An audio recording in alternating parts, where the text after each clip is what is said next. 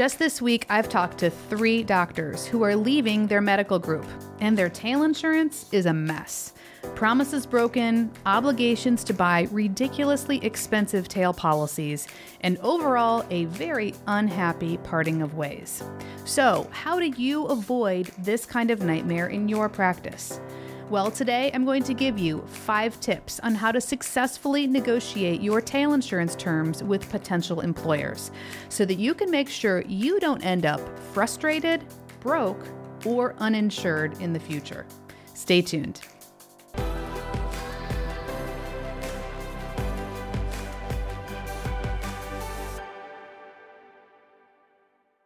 Welcome to Malpractice Insights, the show dedicated to helping healthcare professionals understand medical malpractice insurance and providing you with the solutions you need so that you can get back to the work of practicing good medicine. My name is Jennifer Wiggins, CEO of Aegis Malpractice Solutions, and I'm so glad you've joined us today. All right, let's jump in. So, in order to successfully negotiate tail insurance, there are a few foundational things that you have to have in place. And that leads us to our first tip of the day. Tip number one is to educate yourself on the difference between occurrence and claims made coverage before you start interviewing with potential employers. There are two types of malpractice insurance in the market claims made and occurrence. The easiest way for you to remember the difference between these two policy types is that the name describes how the coverage is triggered. If you have an occurrence policy, your malpractice coverage is triggered based on when the incident actually occurred. If you have a claims made policy, your malpractice coverage is triggered based upon when the claim is made against you. So let's unpack this a little, starting with the occurrence policy. If you have an occurrence policy, the coverage triggers based on the date when the incident actually happened, regardless of when the claim was filed against the provider. So, if a doctor treated a patient on January 1st, 2022, but the claim wasn't filed for three years, the triggering date is the date that the incident actually occurred, which in this example would be January 1st, 2022 as long as the doctor had insurance in place at the time of the incident, he has coverage. So here's how that works. A doctor will buy an occurrence policy day one and then just renew that coverage every single year until the time comes when he just needs to cancel. And after he cancels that insurance, then he can actually walk away. There's nothing else required at the end of an occurrence policy, meaning no tail insurance. He simply moves on. Those occurrence policies will stay active and in force with the insurance carrier that he bought them from. So, if a claim is ever made against him for a patient that he treated during those years when he was insured on the occurrence policy, those policies are available for him to access for coverage. All right, so now let's look at the other type of insurance, and that's claims made coverage. Claims made coverage triggers based upon when the claim is made against the provider. So, as long as the incident occurred during the coverage period and an active policy is in place, the doctor will be covered for the incident. So, here's what that would look like a doctor would buy a claims made policy day one and then renew that coverage every year until the time comes when he needs to cancel. But once he cancels this type of insurance, he's not done. A claims made policy is really two policies in one. You have to carry the insurance while you're actively practicing, and then after you cancel it, you have to get a second policy. And this is called tail insurance. Your tail starts at your cancellation date, and then it extends your coverage into the future for any claims that you may have made against you down the road after you've already walked away for that policy. So, why does a doctor need tail insurance? Because he must have an active insurance policy in place in order for him to be covered for claims made against him down the road, even if it's years and years later. So, when a doctor buys tail, he will have an active policy that can cover him for any future claims made for the services that he rendered in the past. We have a full episode that does a deep dive on the difference between occurrence and claims made coverage, as well as some case studies that show you real life examples and pricing for both. So we'll link those episodes for you here on the show and also down in the notes, and hopefully you can check those out afterwards. I think you'll find it helpful. Okay, so now that you have some foundational information under your belt, on the two different types of coverage, we can move on to tip number two, which takes place at the time that you start interviewing with your potential employers. And that tip is to ask what kind of policy are they providing for you? Will the group be paying for the premium for this policy, or will you be paying for it? Do you have a choice in the kind of coverage that you're going to get? For example, if the group is offering you a claims made policy, but you would prefer to have occurrence. Are you able to request that? Do you have a choice in the insurance company? Or do you have to go with the same company as the rest of the group?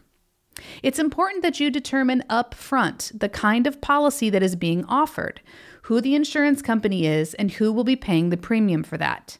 And by the way, just a quick side note sometimes a group will tell a doctor that they're paying the premium for them, but in reality, it's just getting deducted from your paycheck, and then they're paying the bill.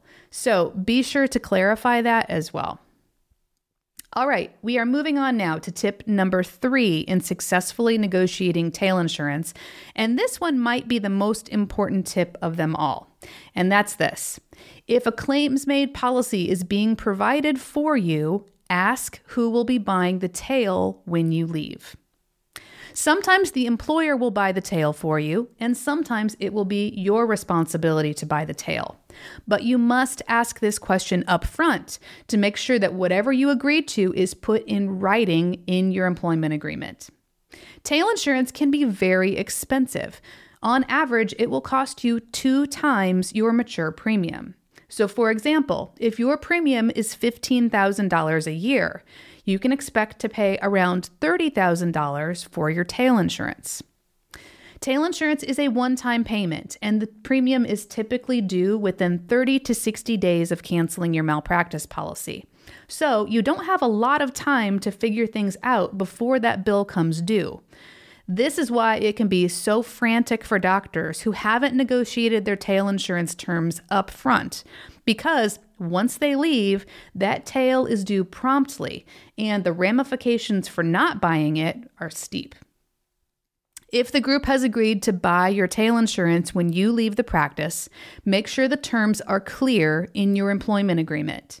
For example, make sure that it specifically states what company they will be buying it from because you don't want them buying you a tail from a carrier that isn't financially stable and that may not even be around here five years from now.